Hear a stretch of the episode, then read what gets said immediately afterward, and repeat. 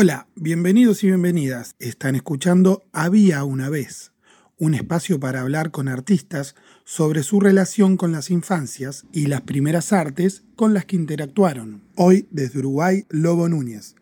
Una vida dedicada a la música, arquitecto y constructor del candombe. Bueno, yo nací en el barrio sur, este, en la calle Isla de Flores, 17. Esa casa donde yo vivo este, este, pertenece a mi familia, eh, todavía estoy viviendo ahí.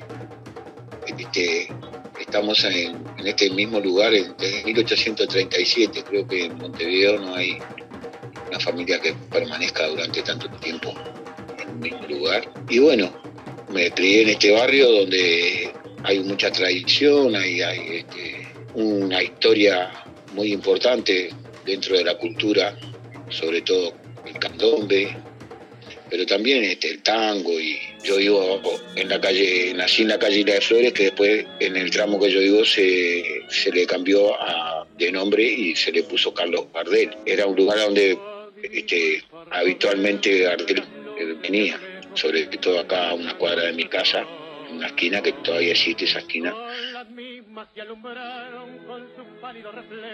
¿Y cómo era tu infancia en ese Montevideo que estás describiendo? Eh, en mi infancia yo empecé a tocar el tambor este, eh, y aprendí jugando. Era un juego para nosotros, nos juntábamos. En, ese entonces no había tambores para, para niños y nuestros instrumentos eran este, latas, latas de pintura, tachos y con eso invitábamos a nuestros mayores, de quienes aprendíamos este, y copiábamos los estilos. Yo cuando tocaba en una lata, en ese momento estaba tocando en el mejor tambor que había en el mundo. Porque la ilusión, la ilusión te lleva a eso, imaginación, el sentimiento te lleva a imaginar cosas. Muchas veces nosotros estamos eh, tocando eh, y en, nuestro interior estamos tocando en el mejor de los escenarios del mundo, ¿entendés? Este, eso es feeling, todo sentimiento. ¿Y de esa infancia qué amigos recordás?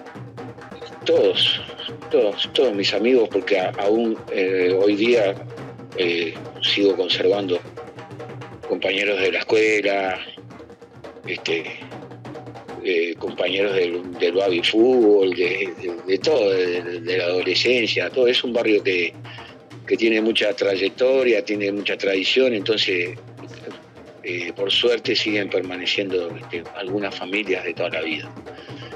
Ahora, Lobo, queremos saber dónde nació el candombe.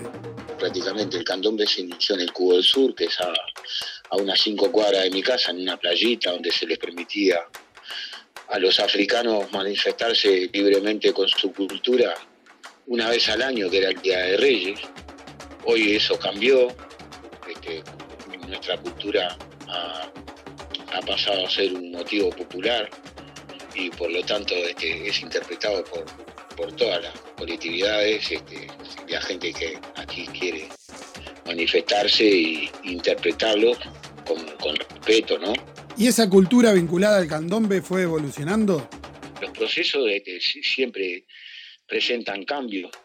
Para mí cambió mucho. Este, eh, durante todos estos años este, la integración ha sido muy grande y bueno, ha quedado demostrado que nuestro folclore es, autóctono y es el más popular.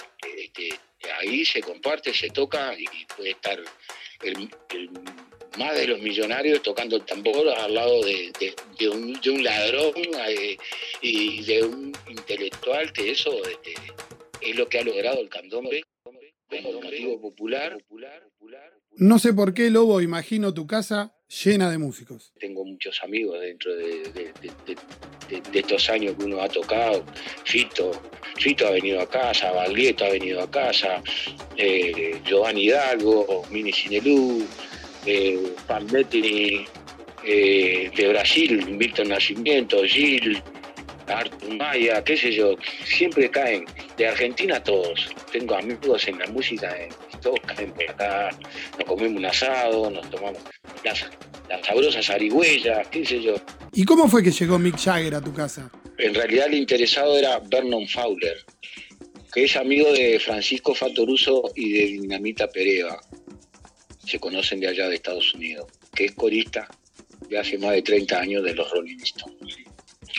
Vernon Fowler, a través de Francisco y de Dinamita, escuchó los tambores, el candombe. Cuando se dice que los Rolling vienen a Montevideo, Vernon se comunica con ellos y le dice, pa, me gustaría eh, ir y ver candombe cuando llegue.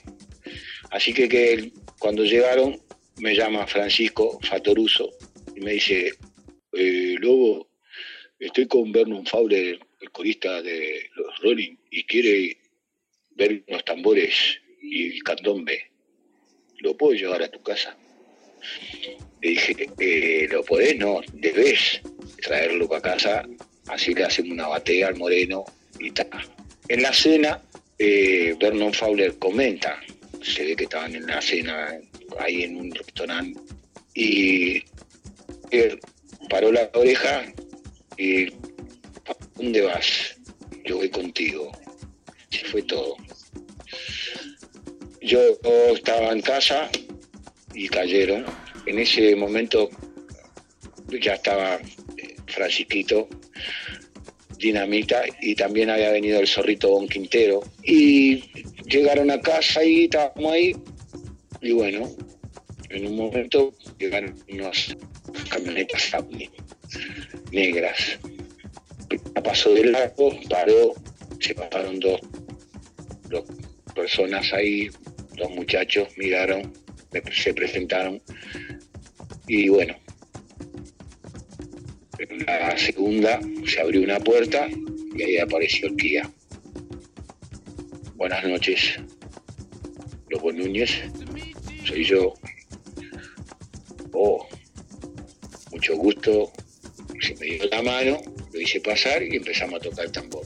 Tocamos los tambores, demostramos el candombe, las figuras de los tambores, piano, chicos, repiquen, empezó a preguntar, a querer conocer. Yo justo él, en ese momento el taller yo lo tenía en, mi casa, le mostré el taller y en el patio volvimos a tocar. Eh, estaba tocando mi nieto Camilo, mis hijos, Rada y yo.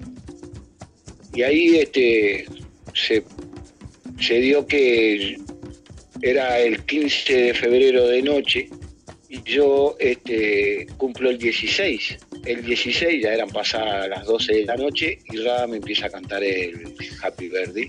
Y, estaba mi Jagger ahí justo, cantó el Happy Birthday también.